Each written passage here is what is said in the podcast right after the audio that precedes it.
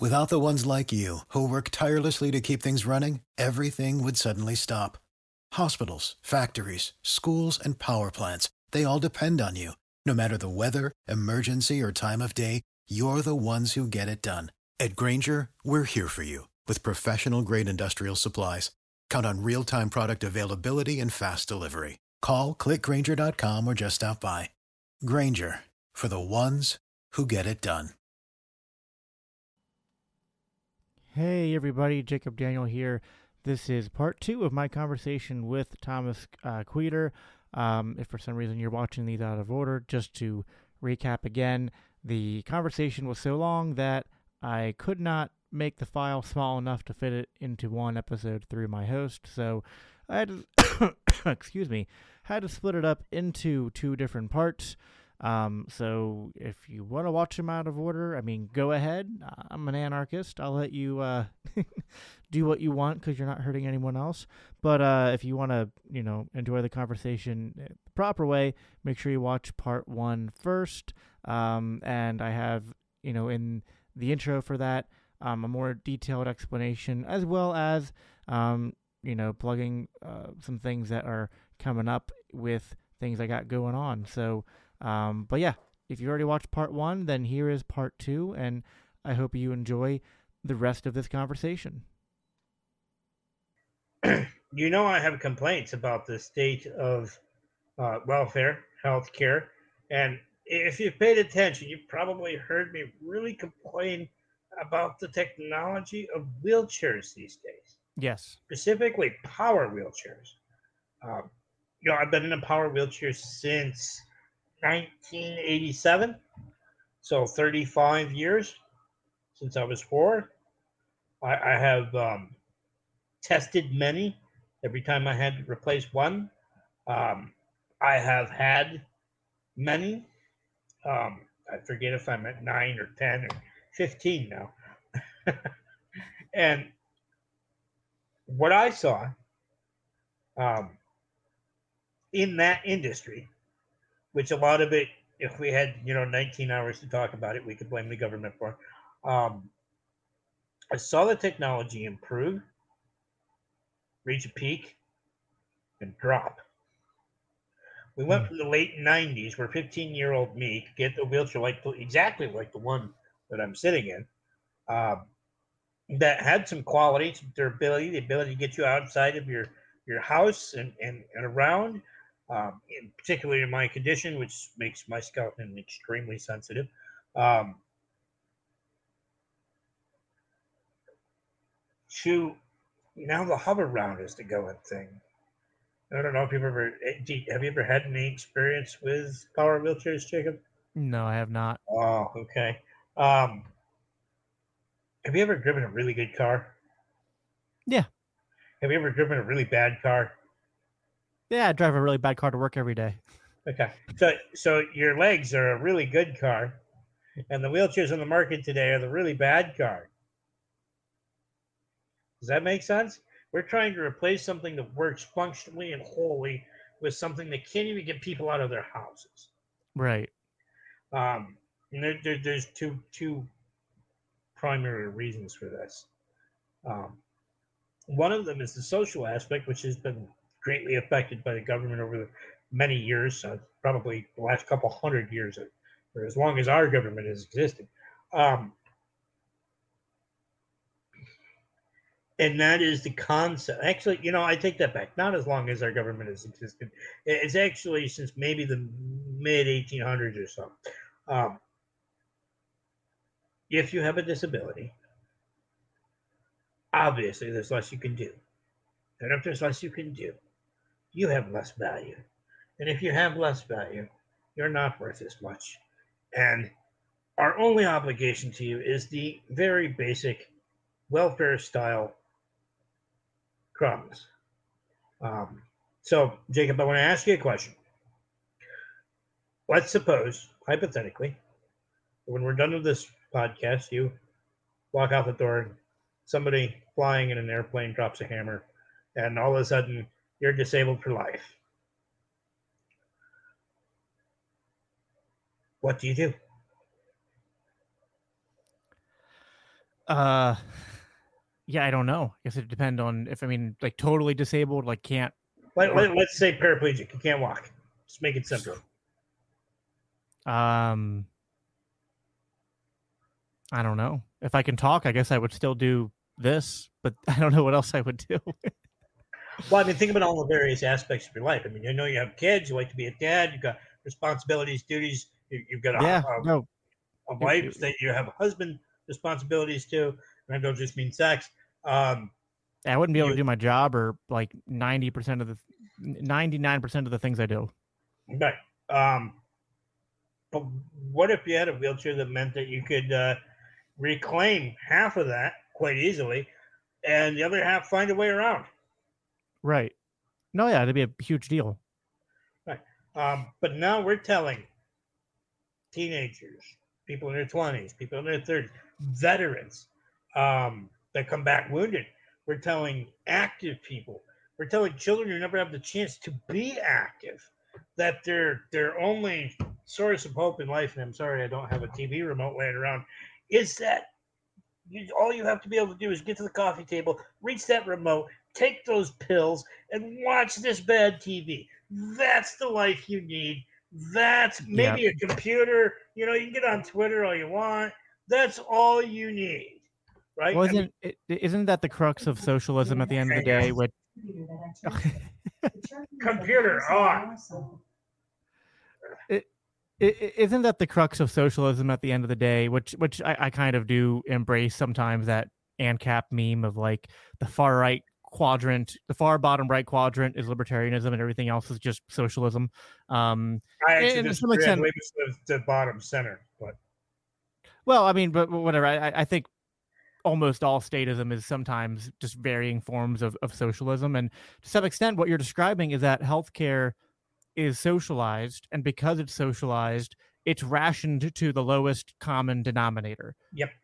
And and that's what that's what happens when you socialize anything, you know. If mm-hmm. cars were completely socialized, like people would you would have to really demonstrate a need to have anything bigger than like a smart car. Right. So uh, back, back to the wheelchair thing. a lot of people don't know this. Uh, most power wheelchair companies are owned by an umbrella company. Uh, in fact, I believe it was Sunrise Medical, last I knew, owned the most power wheelchair lines. Um, I sued them once you know, because they broke almost every bone in my body. Wait, wait, uh, wait, wait. They're, a monopoly in the wheelchair market? Like, why doesn't the government break that monopoly up or something? Well, so, you know, we complain about pharmaceutical monopolies, but medical equipment monopolies are actually much larger, uh, c- control much more money in regards, and have much more power over our government. People don't realize it because we're all worried about opiates and addicts and this and that. And I get it, they're concerns, but we don't realize a lot of these things that are going on. Millions of people are dying of cobalt poisoning because the FDA grandfathers in by minute design aspects new implants. And now people are walking around with hip implants full of cobalt. Cobalt poisoning also presents as dementia. Who gets their hips replaced? You've got the elderly. Grandma and grandpa are dying of cobalt poisoning because we think it's dementia because they're old and because you know we just let them do whatever they want. Um, oh so you've seen my wheelchair, Jacob. You know you know about it, right? Yeah.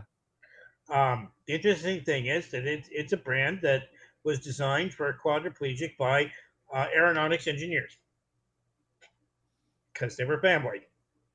Um, it can push start an F one fifty pickup truck. It can climb the washed out tractor trails in the hills behind my house. It uh, it can climb a six inch curb. It can do a lot of impressive outdoorsy things. It makes people think, oh, it's like a four wheeler. It's a hot rod. You know, you ooh, go off roading. It's like no, no, no. That also gets me across the parking lot at rundown Walmart where the pavement's all messed up. It also gets me over the threshold of my door without feeling severe pain. That, that that gets me down the sidewalk to the post office 10 houses away. Um, so can it overperform? Absolutely, but there's a reason for that. Yeah. Um, well, how many how many buildings, despite the efforts of the government to to do otherwise, don't have ramps? I'd imagine that's probably. I don't know how many how many government buildings are there. Um, yeah, yeah. I mean, we, we laugh, but that's actually a thing. I, a few months ago, I had a conversation with another uh, disabilities advocate who's also disabled. Um, isn't that funny? Those hmm. the demographic that they come from tend to be advocates for the demographic they come from. Ooh, um, it's it's almost like it's a match made in heaven. Uh, but um, she's working with a group of people with disabilities through a college in the Albany area, and they're doing very libertarian style evaluations for accessibility of businesses in the area. They're not reporting anybody. They're not turning anybody in. They're not filing any lawsuits. They're going there. They're looking at the situation. They're sending a few different people with different disabilities. And you need more coffee. Yeah, ran out. They um, they work with the business owners. They've had, they've found little to nothing, little to nothing with small business owners. Where do we find it? Well, we're not going to find it in big box stores. You know why? Those corporations understand that people on welfare and Social Security have a high spendable money. Right. Oh, who owns our government? I'm sorry, I'm getting off again. Um, so we end up in this situation where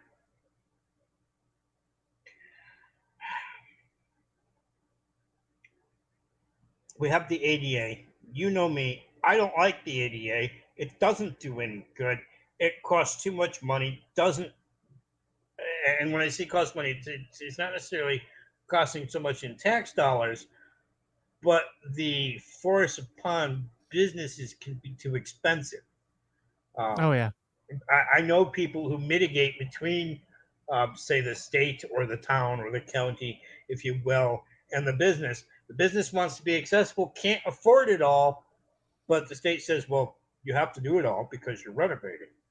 When you renovate, you have to become uh, accessible. Um, that's why buildings like um, Walmarts or office buildings that go up and come down and get renovated regularly, they tend to be more accessible. Um, sadly, our government buildings, particularly in New York, not so accessible. Um, and your small mom and pop shops and, and things like that, you know, they're they're, they're often in situations where it, it's you know, harder for them. You know, maybe it'd be easier for them if they didn't get taxed out the wazoo in every other area. and, and, I also believe that accessibility should be whatever it is you can do or you can manage. Um, right. So when when I was a kid, the general store in the middle of Mount Upton, um, I, the owner knew my family. When I came of uh, the age to start going downtown, you know, those troublemaking kids. Um, well, he built a dolly ramp. You know what a dolly ramp is, right? I can imagine it. Just do, you know what a dolly is? Yeah. Not, not not like a Barbie dolly, but a dolly to to to load goods in and out of a building or yeah, yeah. like a hand cart. Yeah. Yes. Um, I don't care if your audience plays with dollies; they're they're more than welcome to. uh, but I I do not unless it's with my nieces, and they're now too old for that. So no more Barbie dolls in my life. Um, Point being, he built a, do- a dolly ramp. A dolly ramp is removable. You put it down for the sake of getting the dolly over the step. A removable ramp like that, unless it's an expensive and approved metal ramp that also tends to be dangerous. Um, yeah. Oh, yeah, yeah. Uh, I, I, laugh. It, it's not out of me being surprised. It's just, it's, it's like well, either laugh or you, you, you my three choices are laugh, cry, or scream. So I'm choosing to laugh. You should always try to do all three at once. um, so getting way off track here. Um, so he put down this dolly ramp, and I showed up. And, you know, he, if the chair need assistance, he helped. But I got in the store, and I got what I yeah. wanted, and then I left. But the government would come in and be like, no, you're being oppressed. Right. So if we weren't, so unfortunately, I live in Chenango County. Um, I don't know if you've ever seen Chenango County. No.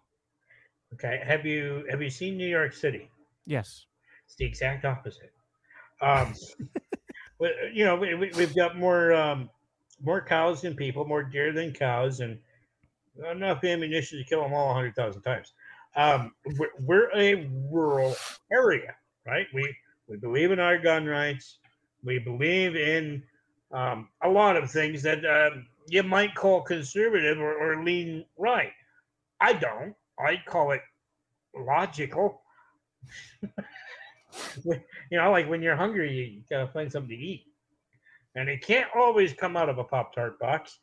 Um, personally, I prefer to hunt my beaver. You know, um, there's no pop tart out in the wild for me to shoot, Thomas. Well, you know, maybe we could let's, let's we'll get back on, on track. We, yeah, we could we could go down like a two hour rabbit hole on health. We'll we'll, yeah, we'll save that for next episode. Yeah, next you, you, you and I could have a lot of fun with that. um, beaver ass juice, folks. It's in your pop tarts. The juice that comes from a beaver's ass is in your pop tarts, and they call it a natural flavor. So um, back to accessibility, right? The ADA is about um, forcing everybody to do this and do that. And of course, you've got to have an inspector come and you have to be up to code. And, and if you've ever worked in the construction trade at all with a lot of the codes, you don't actually have to follow them. Yeah. Um, you hand the right envelope to the right person at the right time. And oh, hey, I passed inspection. Um, and, and that's what happens when we have this overbearing system of, of bureaucratic control on every little aspect. Now, back to this disabilities advocate, right? Um, what they were telling me was that the most common things that they found that are that are um, egregious to accessibility were things like lips. Um, not these lips, but like a lip in a pavement.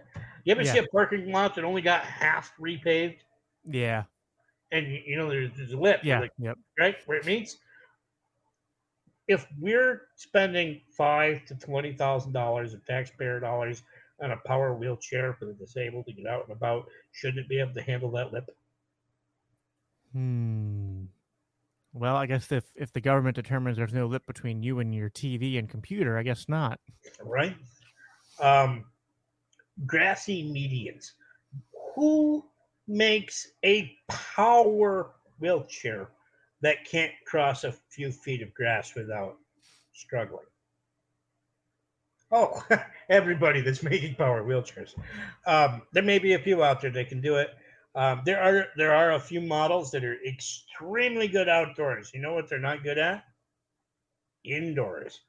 Um, there's the Action Track chair. People send me these links all the time. They said, "Look at this great looking wheelchair."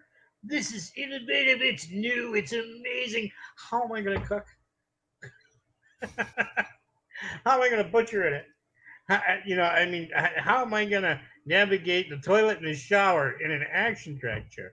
Um, and, and, most people with a power chair don't want multiple power chairs.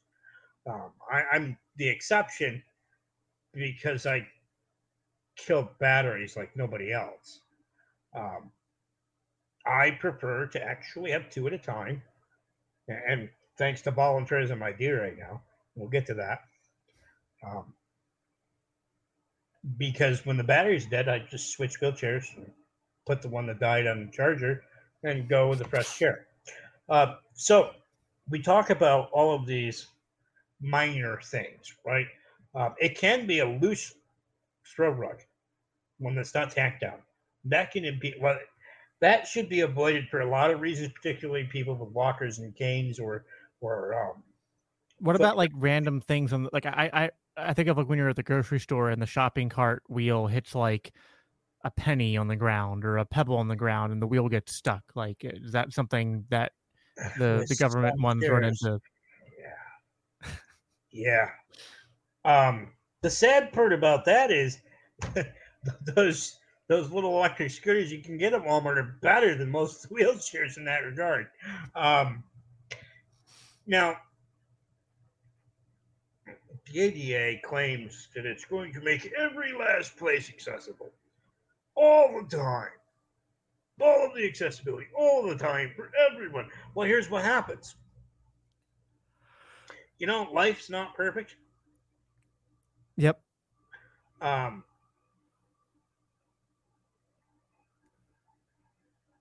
ground moves, right? Have you seen heave from the winter? Yeah. Ground freezes and ground moves. Yeah. Right. That causes a lot of these little bumps that we're talking about. Right. Yeah. And in places like where I live, that happens every single year. Is yep. it is it even ethical, feasible, or sane to expect to make a law that's going to forcefully address that on a regular basis throughout? Yeah. Yeah, or the sidewalks. Like, I mean, the government can't even keep the roads smooth for the cars. I think about the sidewalks, any city you go to, how, like, you know, first of all, like, you're lucky if each section of of the sidewalk is even and not like you're not having massive drop offs and, and, and lips going up and then how many of them are cracked and have weeds and stuff you know growing out of them and stuff that again I, I, can imagine not from experience but just from what you're describing me that you know the wheelchairs you're describing probably have some measure of difficulty with you know sidewalks that haven't been well attended to which is like a 95% of probably all sidewalks that are right, maintained so, by the government. So a lot of wheelchairs will have a problem with a bump that's a half inch or an inch. Um, let alone if it's in close quarters or a tight turn. Bumps get bigger than that. Yeah. I saw so many six inch sidewalk bumps. Not not getting off the curb to cross the road, not crossing the road, but it's still sidewalk and sidewalk. Six inch bumps. Yeah. Um, do you know how many power wheelchairs I saw while I was down in the city for three weeks? And I was not inactive. I went everywhere, including malls and up and down sidewalks. How many do you think I saw? I, I don't know how uh, maybe spent, a couple. I spent three weeks consistently out and about in the city of I forget what is it, eight million people down there or something. Yeah, three power wheelchairs. Yeah, now I remember last time I, I mean it's been years since I've been in the city, but you you don't see a lot of people out in wheelchairs, to to be honest. But they do exist, and they are there. Yeah, but they're just it's probably like like, like uh, probably you probably to them often feel like they're living in a sort of like prison house arrest sort of that's exactly what it tends to feel like i can yeah. tell you from personal experience um, this goes back to that. Oh, you can get the TV remote, you can get your pills, and we're giving you free Pop Tarts to die on. Um, obviously, you need to be happy now, right? Right. So now we're talking. We're, we're we're doing the thing you're not supposed to do.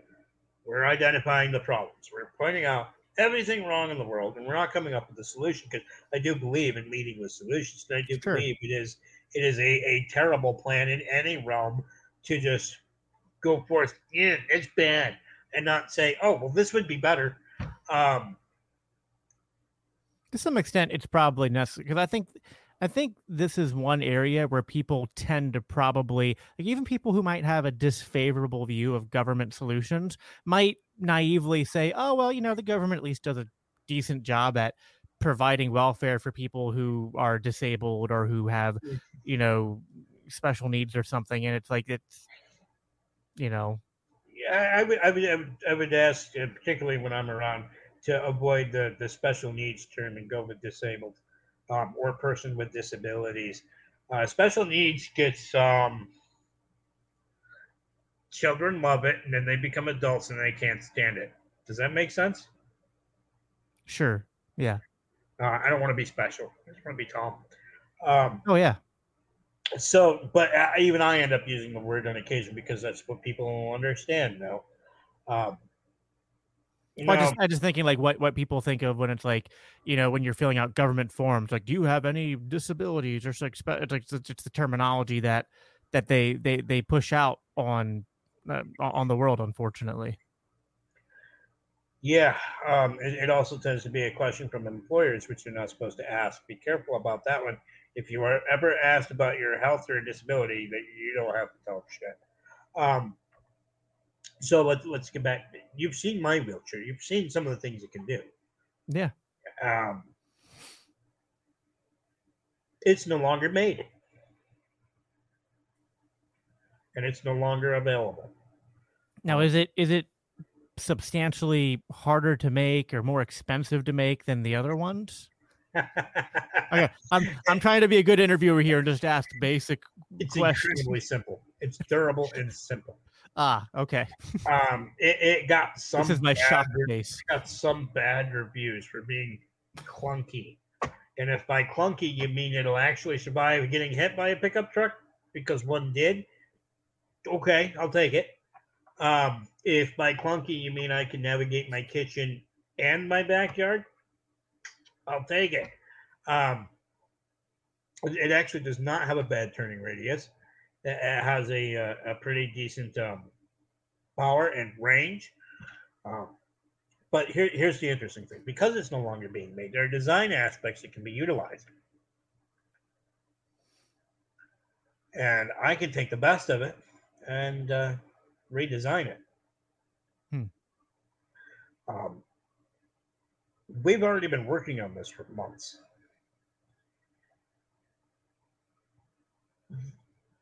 A friend of mine out of Erie, Pennsylvania, um, he kind of came to the rescue at one point when I had a had a breakdown with the crowdfunded wheelchair.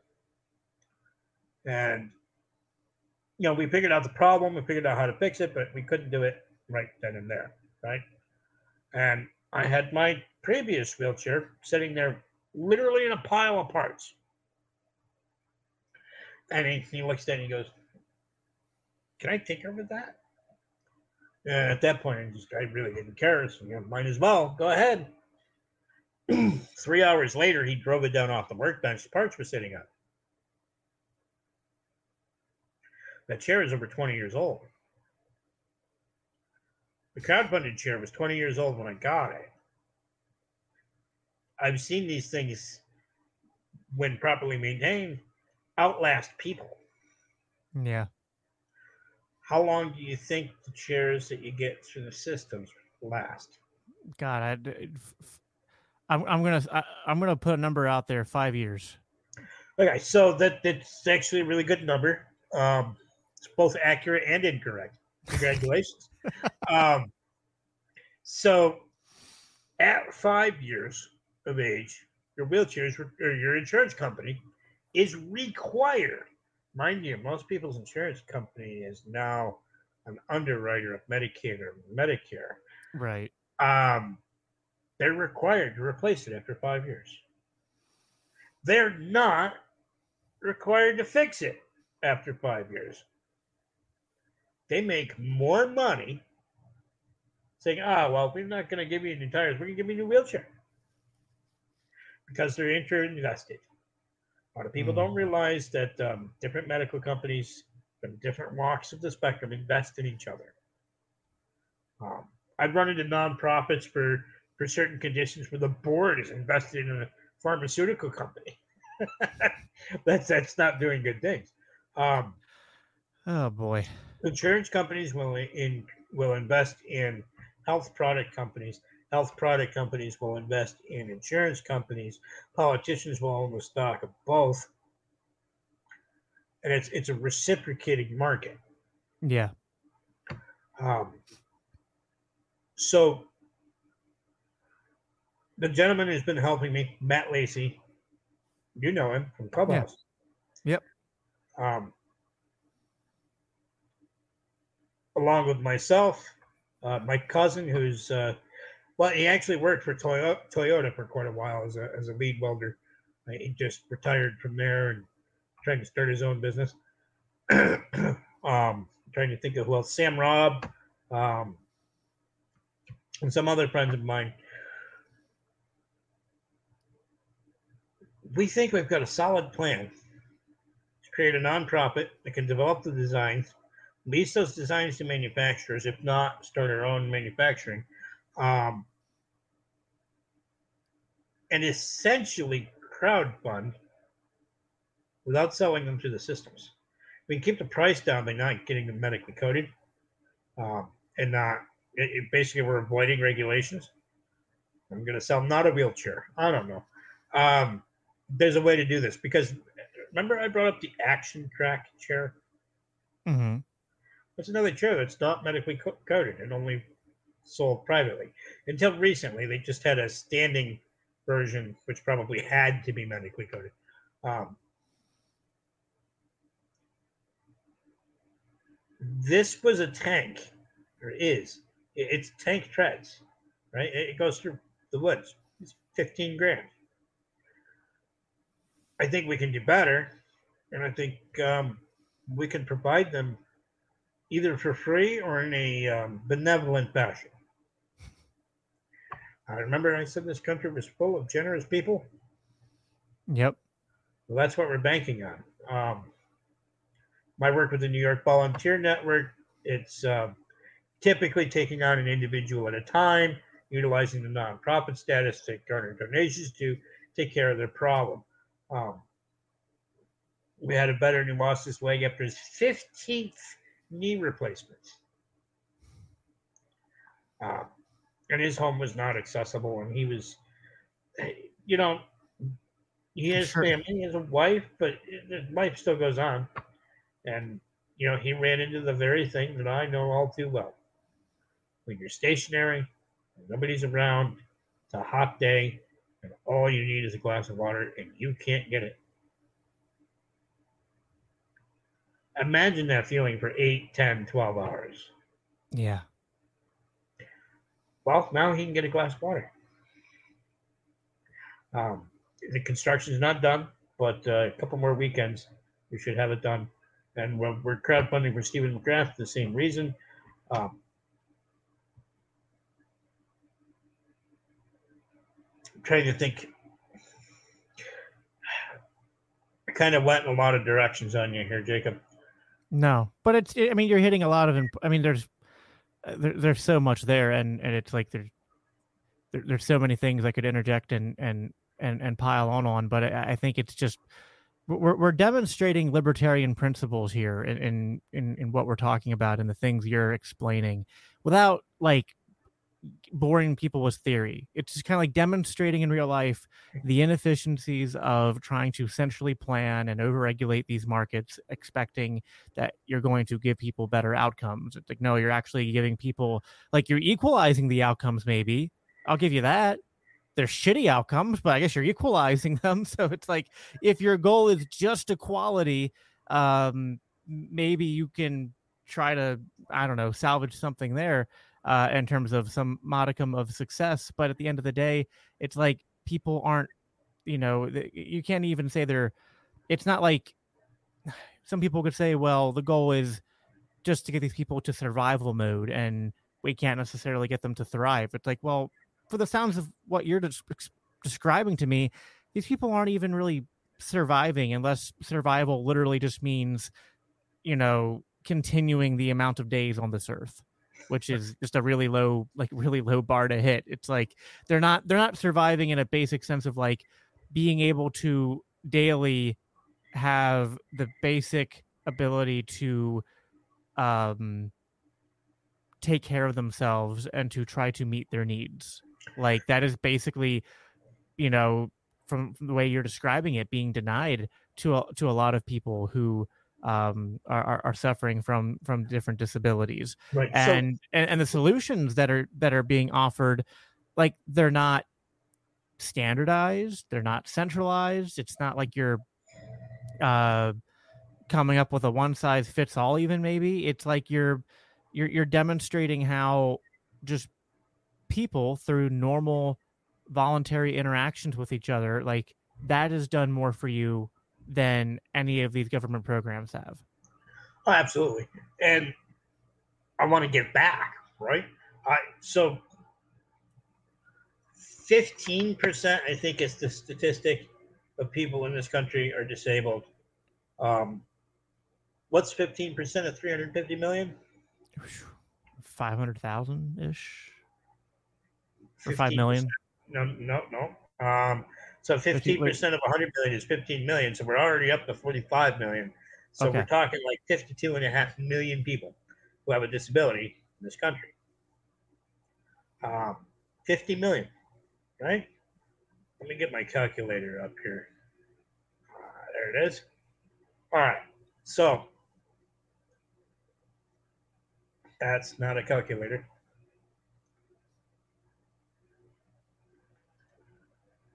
Okay. So 50 million people. I'm going to put 50 into my calculator. Let's uh, let's suppose that um, only 20% of those are physical disabilities. Point two, that land them in a power wheelchair, right? Well, only 20%. Okay, that's still 10 million people, right? Right. Let's suppose that uh, 80% of those are uh, elderly and, and not very active, right? So then we're down to 2 million. That's still 2 million people. That's 2 million units. That's too many, 2 million wheelchairs that are not getting people out of the house. That's 2 million wheelchairs that are not letting people go to work or go to school. Uh, that's that's 2 million wheelchairs that are not allowing you to take over your family business, that are not allowing you to go 10 houses up the sidewalk to your post office, that are uh, not allowing you to get out of your house in a fire. Um, think about all of that. That's 2 million wheelchairs that are not doing the job. Now, there's a problem with this, though, right? We have to convince people in that situation that they can have more life, that they deserve more life, that it's okay for them to want more. Because the hardest part of my job as a disabilities advocate, particularly when we come into crowdfunding, is convincing people to ask for help. Hmm.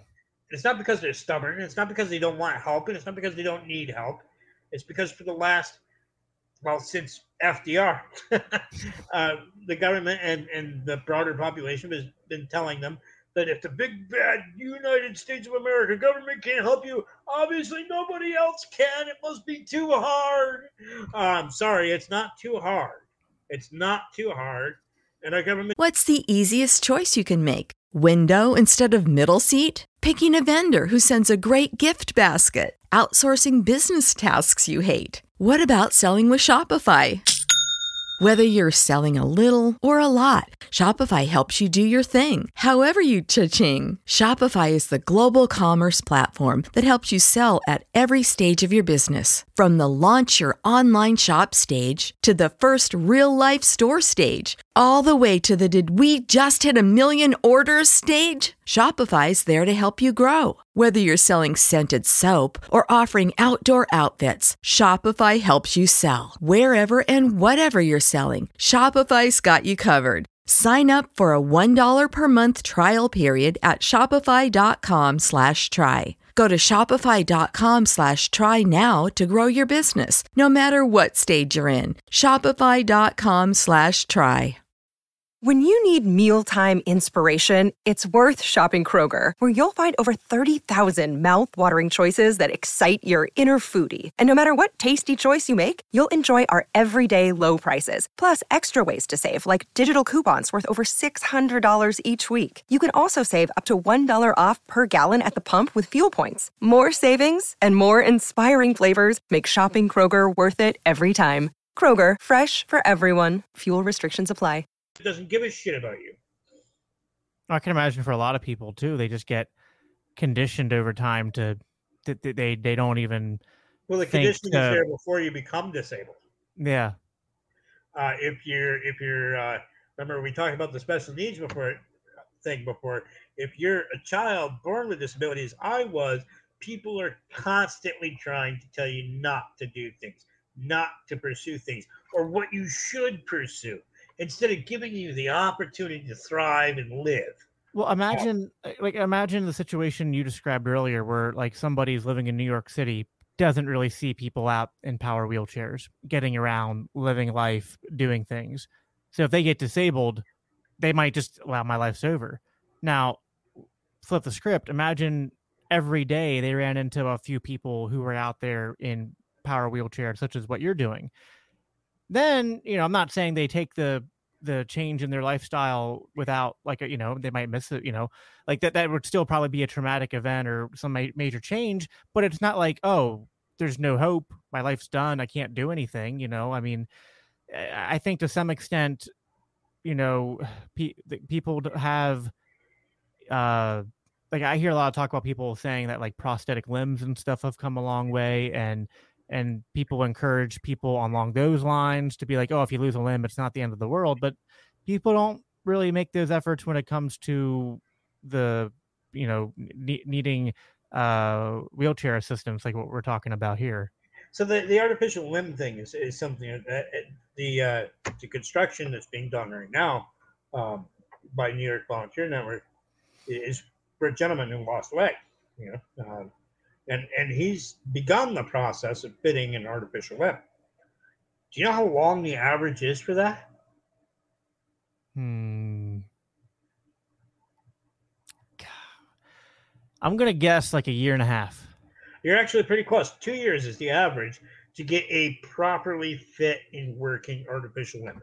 It's not simple, folks. You don't just pop it on like your GI Joes. um, yeah, you, you did that too, didn't you? Um, everybody tears apart their toys. Um, it, it doesn't work that quickly, that easily, that efficiently. Some people are lucky and it does. Most people, it doesn't doesn't happen. That probably depends like where it's. I mean, because like not every person who loses a limb is having it removed in the same exact spot. So well, I imagine there's a lot yep. of lot of variables there. Well, and and different ranges of health conditions otherwise entirely. Real, yeah. Maybe you're overweight. Maybe you're not very strong. Uh, maybe you spent all of your time on Twitter and never developed any muscles. Um, so, uh, yeah, what is it we can do here with this? Well, we're already upgrading the design. I mean, just my own chairs are upgraded, and we're going to go a lot farther than that. Um, this chair will be continuously repairable. Um, I envision it being green. Well, that's a dirty word, isn't it? You know, cast iron pans are green too. Mm. Did you know oh. that? Yeah. Um. So what is green, right? I know I'm using like leftist words here. Um. Being being able to buy something and and not have to replace it. Yeah. Don't get me started on all the uh, in, in my industry of automobiles and all the talk about electric vehicles and I'm like, you know, what would be nice would be if like when people bought a car, they thought they would buy that car and keep it for 30 years, not just trade it in every three. Yep. Yep. Um, so, and that's what happens with wheelchairs. We were just yeah. talking about that, right? With the insurance. Yeah. Well, that's why when you were describing things, and like cars haven't suffered maybe to the same extent as wheelchairs, government overregulation, but they've suffered a fair bit. So oh, yeah. the things you're describing to me are like similar, you know what I mean, to what I see in the car world. Um, it, it's not that bad yet, but it's going there. So, what this business model for a nonprofit will do, um, it should garner multiple locations for manufacturing. Uh, there's a potential to have one, I don't know, say in every state, if you will. Um, or maybe just four or five around the country. In I in, in any regard, um, the closer they are to the user, to the individual, the better service will be, the better um, prices on shipping will be. But here's the thing: it's going to be open source. Hmm. The designs are going to be free to use by any individual, but not by corporations or companies for profit. If you're going to make it for profit, you're going to donate wheelchairs back to us so we can give them away. That's that's literally the least. Give us wheelchairs. That's it. Let us give them away. Um, I'm sure you're familiar with the right to repair. Yeah. Yep. And uh, IP. Yep. So by making them open source to individuals, um, you will be able to purchase the materials and parts yourself and build one. Or get the assistance of your auto mechanic or your your friends or whoever it is. It's going to be that simple. Uh, we've already identified where we can extend the battery length.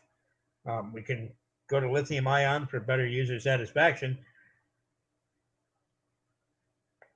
But what another misconception in regards to healthcare welfare, the way these systems work is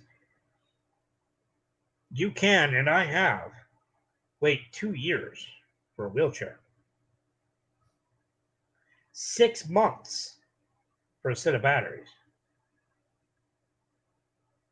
Uh, a user that's as active as me, batteries for the system, which are always lower quality than if you buy them privately, even though they're the same battery from the same manufacturer in the same factory. um, they're done in six months. I, I, I am such an active person and I am so dissatisfied with wheelchairs and batteries that I have developed a habit that when I go through the house, which it's a pretty large house because it was a it was a four person family in a rural area, old farmhouse. Um, I am so used to not being able to rely on my batteries that it's not uncommon to see me as I go through the house attempting multiple tasks at once. And, and what I mean by that is I might grab the dirty dishes from my table behind me as I go to the sink, but also take my coffee cup and set it at the coffee table where I make my coffee on the way and pick up a towel to wipe up my hands that got dirty from the dishes.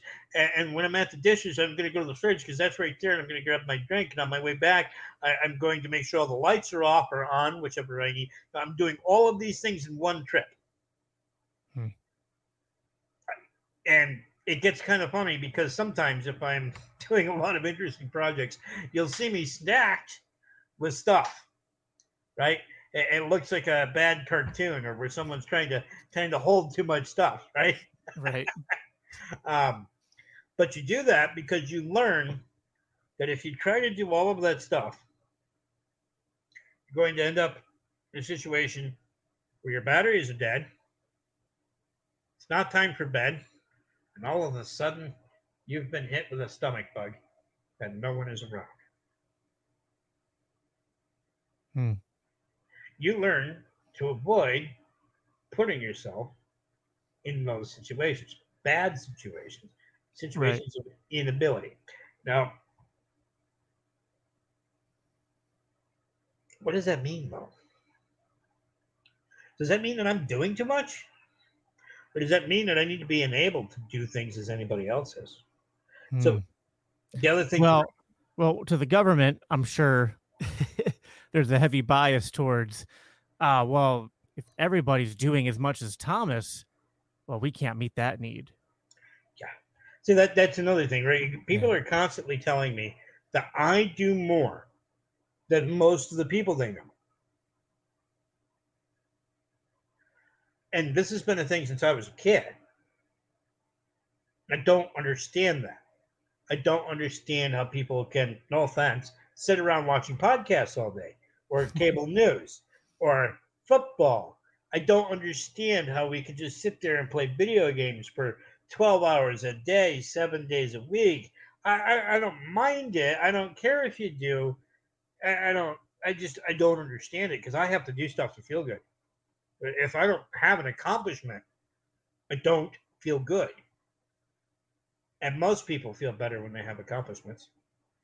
Uh, yeah. Most people feel better when they can see their neighbors. Most people feel better when they can go to their oh, family yeah. functions. Most people I mean, feel better when they can get out. I, am always really careful when I make this statement because I always want to hedge it with like, I don't want to judge people who I'm sure there are people who have legitimate needs for them, but I get I get so upset over the rate of prescription of antidepressants in our country because I'm just like eh, like how many people are depressed and like to me, like an antidepressant should be given to someone who has no reason to be depressed and yet they're still depressed. Like, okay, you probably need an antidepressant. A lot of people I know who are on antidepressants, and I go, listen, man, I don't think you have a chemical imbalance. I think you're depressed because your life sucks. I mean, so, to be blunt, just be like, and you're not, you're, you're, whether it's like a lot of people, it's like you're not doing anything. Like you're, you're, your everything about your life is contributing to this this ball, the snowball of misery that's piled up, and yeah, it can be hard work to overcome it. And uh, maybe there's a utility to saying antidepressants can be used as a catalyst for people to come out of hard situations. I'm fine with that, but that's not the way they're used. They're used as just like, you know, this this sort of like like a pacifier for a baby. Just like you put it in the mouth, like just shut up. Like we don't want to we don't want to hear about your pain. We don't hear about your struggles. We don't want you to. don't to- want to solve the problem. Right, exactly. That's the problem. So That- it, that's what I have you with it. actually kind of hit the nail on the head. Um, my grandmother was in a nursing home before she passed. I remember going there to visit once. We weren't there 10 minutes and she asked us to leave because it was time for her barbiturates. Um, I've known all kinds of people with disabilities who get overloaded with prescriptions. I, I don't know if you know this, but because I have osteogenesis imperfecta, I obviously must have PTSD. Um, what? What? um, Post traumatic stress disorder is something that occurs when an individual goes through something that they can't handle. Mhm. Now, what causes Jacob Winograd PTSD isn't necessarily going to cause Tom Quater PTSD and vice versa. You, you know, I, I'm very familiar with my bones breaking, something I'm very, very, very used to. And if I break all of my limbs in an instance, which has happened several times as an adult, um, I don't get PTSD.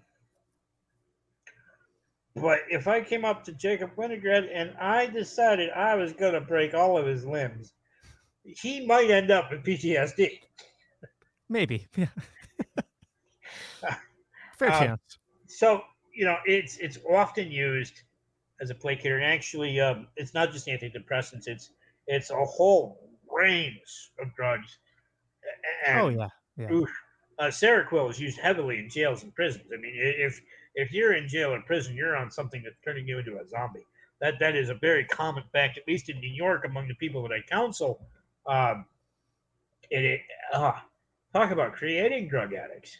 I, I used to be heavily reliant upon my ADHD medication, and uh, I'm still on it. But I've been I've been working on lowering the dosage and lowering the dosage and and not taking it every day, um, and and finding a lot of freedom in um, being able to overcome my ADHD symptoms by just diet and exercise. Like Yep. just like changing things about my life and like realizing, you know, maybe you know may- may- maybe there's yeah something about my brain that you know like adhd is like a like your, your receptors are either bad at uh transmitting dopamine or bad at absorbing it you know or a little bit of both it's like okay may- maybe you know in the spectrum of human brains yeah maybe my brain's on the lower end of the spectrum in terms of its ability to do those things. But you know what? Eating a shitty diet probably doesn't help with my ability you know what i mean? It's like i need to at least be giving my body the best chance it has to do those things i think it's bad at naturally.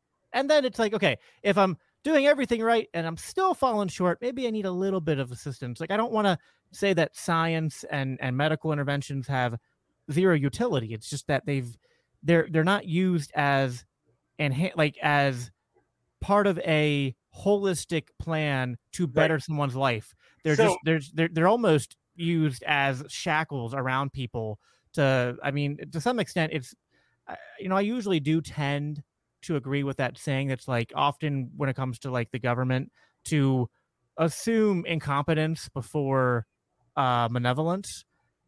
Sometimes it's just like i don't know man like the way when you look at just all the ways in which the pharmaceutical companies and the healthcare industry in this country just kind of serve to put this giant uh, noose around so many people's necks and just weigh them down into this life where basically all they are are drones and numbers for the government. Like Right. it's it's hard not to That was know. facilitated by cronyism, and we know that. yeah So, medication is, is an interesting topic. Um, some people need those drugs. They need their medication, and um, I, I'm I, I'm pretty sure you're with me on this, Jacob. Cannabis does better for a lot of people in a lot of instances than a lot of Oh, yeah. uh, prescription drugs. I mean. Um, now here's the thing: pharmaceutical companies are in the business to make money. Um, the FDA is in the business of making money by pretending to keep things safe. Um, and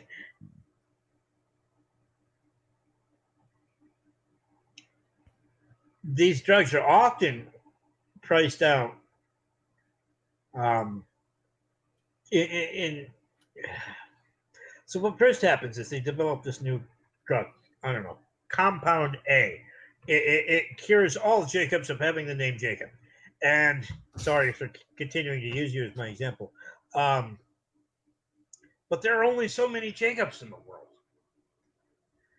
And to produce it at a rate that's profitable enough for the company to want to produce it they have to find a way to use it for something else so that they can sell more. Otherwise Mm. you're going to have to charge $50000 a pill just to cure you of your own name. Um, and therefore they find reasons to treat people with things that necessarily eh, right? So Yeah. if if not everybody is taking xanax then xanax goes up in price. Um, some of that's handled with government subsidies obviously but largely they're trying to apply drugs to people they shouldn't be applied to we see this with um, psychotic episode instance, mass shootings, Oh yeah. people who commit those kinds of violent crime are statistically more likely to have been on and or off severe psych meds. I've seen people go through a 20 year Xanax habit. You know what happens to a person after 20 years of Xanax? Yeah. Pretty much nothing. Um, they don't get to evolve. They don't get to grow. They don't get to deal with their problems. They don't get to, um, hey, find the solutions. Uh, and I'm sick and tired of being told, whether by doctors, governments, teachers, parents, neighbors, friends, that this kind of lifestyle is okay for me because I need the help. I'm also sick of the libertarians who try to say that I couldn't survive without the state. That makes me mad. I set my own broken femurs. I get myself on and off the toilet with all four of my limbs busted.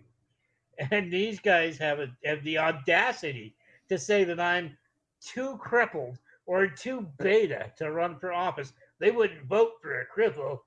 What in the hell? Who are these people, and and can we beat them?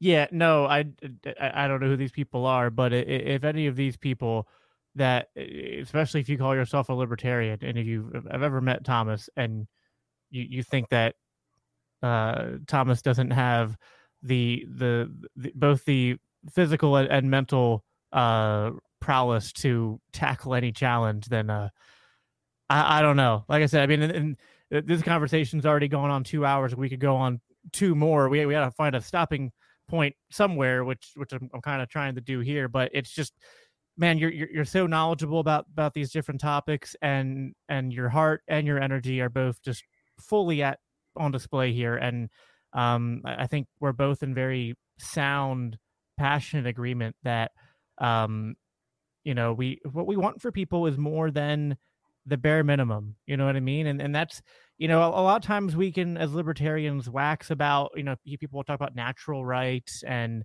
uh you know economic prosperity and, and it- it- all these things that are definitely important but it's like human flourishing and the the ability to live out the human experience to its fullest. I mean you know, sometimes under, you know, spoken about, I think, in libertarian circles, but I think, you know, that that should be something we as libertarians, you know, should be leading with more often is that we want people to live the fullest, healthiest, and by constant and, and out of necessity for those first two freest lives possible because that's how we were meant to live.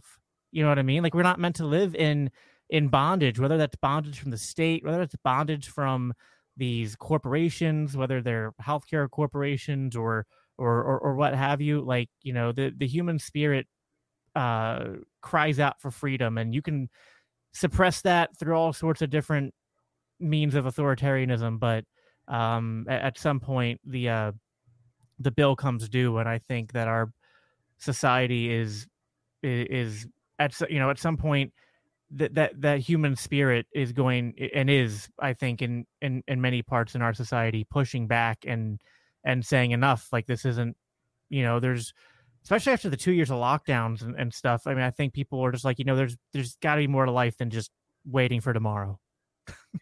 Yeah so some states there are people that when they talk about lockdowns being from new york i just roll my eyes like you don't even know man um but you know i want to wrap it up too but i need to you know i need to interject just a couple more things um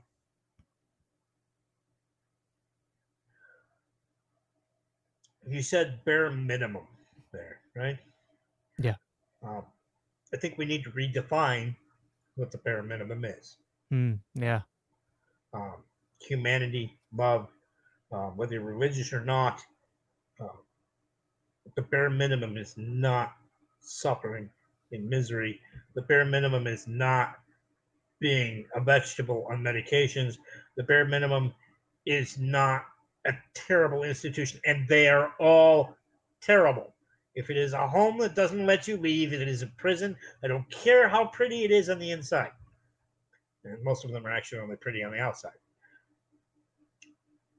And, you know, with regard to disabilities and drug addiction, this is something where my peer counseling really points out a thing that most people don't realize those with spectrum disorders tend to present with a lot of the things that we think are the result of drug abuse.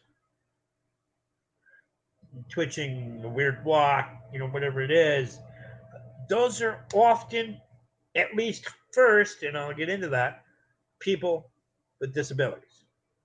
People who are a little different and they're going to be ostracized socially when they're ostracized socially, well, hey, guess who welcomes them? Uh, you know, everybody else is ostracized and, you know, maybe doing drugs. I have counseled people like this. I still do.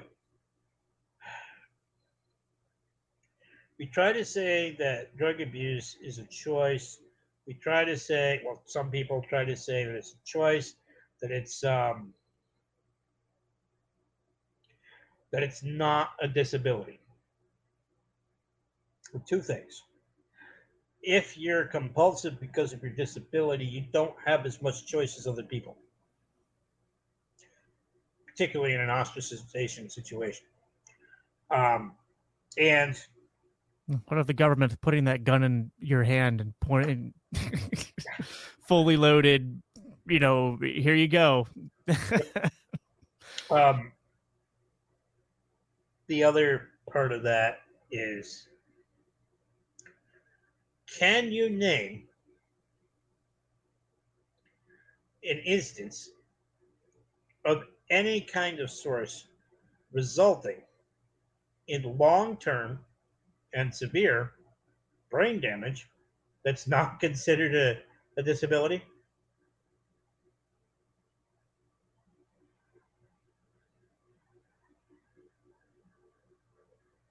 I don't. I, I can't think of any off, off the top so, of my head. So the minute you have any measur- measurable um, traumatic injury to the brain, which does not have to be a hammer. Sorry, Jacob. Um, I remember the hammer fell on you earlier. Um, I've had a lot of things happen to me over this podcast. Oh, yeah, every bone in my body broken. Hammer fell out of a plane. At least you didn't get raped. Um, uh, where's Cajun? Uh, so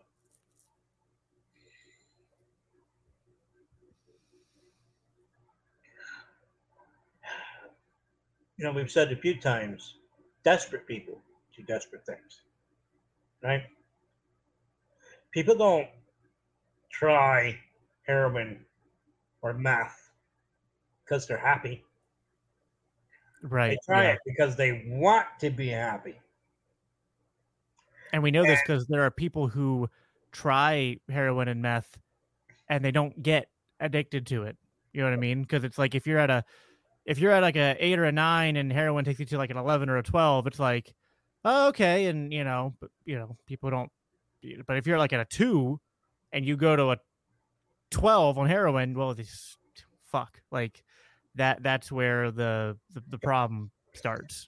So different people have different levels of addiction to different substances. Some people are more Yep. addicted to alcohol. Some people are more addicted to meth. Some people are more addicted to nicotine. It's nicotine for me. I've kicked alcohol and, and a handful of other substances in my life, uh, mostly prescription pills. Oh, almost like I know what I'm talking about. Um,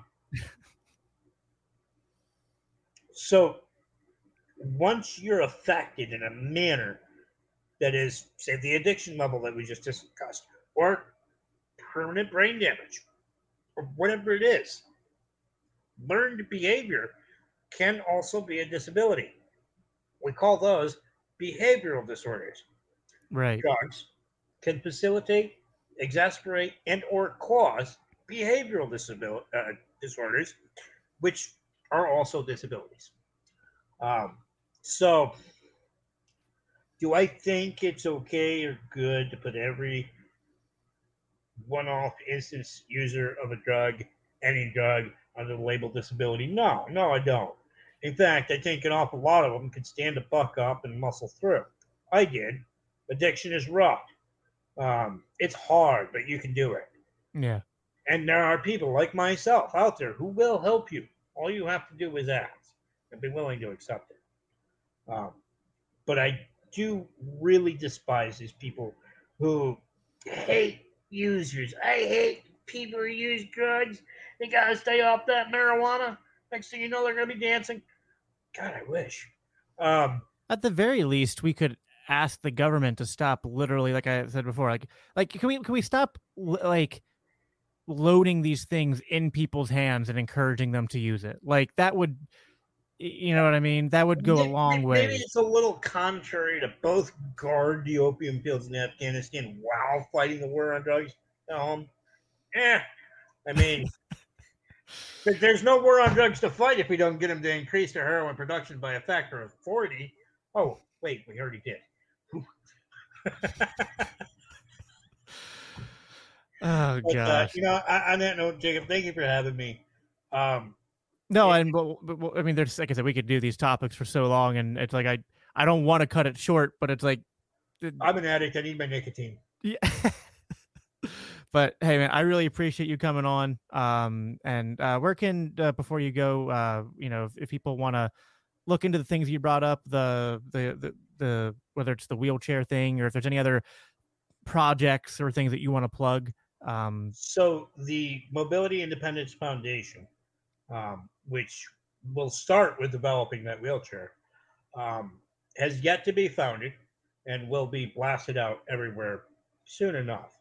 For now, um, check out the New York Volunteer Network. Um, I believe it's nyvolunteers.org. Actually, hang on one second. Uh, you're going to edit this, right? Can you put a link in? Yeah, I mean, I'll but before I publish this, I can you can send me a list of links and I'll I'll put them in the uh the, the show notes, the comments section for the yeah. I think our website is nyvolunteers.org, and it is. Um, but to find our most direct and individualized fundraisers, you have to find us on Facebook. And I cannot tell you what that is because I just don't know. Okay. Well, if you find um this this won't go uh, you have you have 24 hours. if you can find links, uh, I can, or I, I, can even upload them after the fact. I can go back in and edit and put them in there. So if you find any links you want me to throw in the description for people who want to look into ways to support or learn more about the the different things uh, pertaining to the topics we talked about, um, I can make sure that that is there for people. Yeah, I will uh, get you the New York Volunteers Network. Shout out to Stephen McGrath. Stephen. Um, you know, I, I, hate to keep bringing up topics when we're trying to end the show, but I kind of have to this time. Um, Stephen McGrath, Marine Corps veteran, used to holding three jobs and being an outdoorsman, hunting and fishing, mostly fishing. Um, is in uh, that's not far from me, and he caught COVID last summer. And he went into the hospital system, which has been severely disrupted. Um, their the staff in our hospital systems have been rolled over, which means we have a lot of inexperienced um, people as healthcare workers. And he endured a six week coma due to COVID at a hospital that I had always considered to be one of the best hospitals around. It's where I prefer to go. It's where I would choose to go, although I generally choose not to go to the hospital anyhow. Um, they failed to keep him clean and dry for those six weeks. They failed to move his legs when he has diabetes for those six weeks. Hmm. He woke up with his body rotting. He woke up from a six week coma over COVID to endure 11 surgeries to remove both of his legs. A Marine Corps veteran used to holding two to three jobs and being an outdoorsman is now trapped in a rather inaccessible trailer. He lost his home through that process. Uh, although that was more because of the the previous two years with the with the pandemic and you know losing his jobs. Um, thanks, Cuomo. Uh, Completely unavoidable. Yeah, well, I mean, just like everything that's happened to this guy is directly related to what Cuomo did through the pandemic. That's all. um, so make politicians afraid again. Yeah, right. except for me, I don't hold any fear. People try. um, so I mean, he, he's he's got no legs, and that's not what bothers him. Not what bothers him. That's what he said to me specifically. I usually have to counsel people out of thinking that your new disability is horrible and that you're not going to have a life, right? And normally I have to say, you know, that's not true. There are ways. Uh, Stephen very plainly stated, you know, it's it's it's not my that I care about; it's what I can't do. Hmm. Um, but yeah. we're going to get them there. We're going to start with the accessibility remodel, much like what Russell Jordan received in Waverly. Um, you can find that at our uh, Facebook page. I believe it's, well, I, I, just sent it to you. You should have it in Messenger. Um, $18,500 will give this guy a chance at having his life back. We're not going to send him to Disneyland. We're not going to buy him a new car. We're not Oprah, and we're not spoiling anyone. But this man currently has no bathroom he can use. He currently can't get through any of the doorways of his home. He has no safe exits from his home. And he has regardless of what you feel about the military, he put his life on the line for you and me. He served our economy by holding two to three jobs at a time. Um, the man deserves some general sense of comfort. So we're going to try to give it to him. Yep. And I just put that link down there at the bottom, which that way people can see it. And I'll also put it in the uh, uh, description uh, section as well. People want to look into this and help support a pretty noble cause, um, in my opinion. So, um, well, thanks for coming on, Thomas, and uh, Thank you for talking having. about all this stuff. It's always again this. These are the kind of. By the way, if you guys aren't on Clubhouse, get on Clubhouse because these are the kind of conversations that I have with Thomas and other people on a you know not as often as we used to, but but still often enough basis, and it's a great way to connect with uh, other people of uh, different and similar backgrounds. So, um, but yeah, always a pleasure. We'll definitely uh, definitely have to have you back on again in the future. Um, but yeah, thanks for coming on. Thanks everybody for watching, and uh, yeah, until next time, take it easy. Smoke weed every day.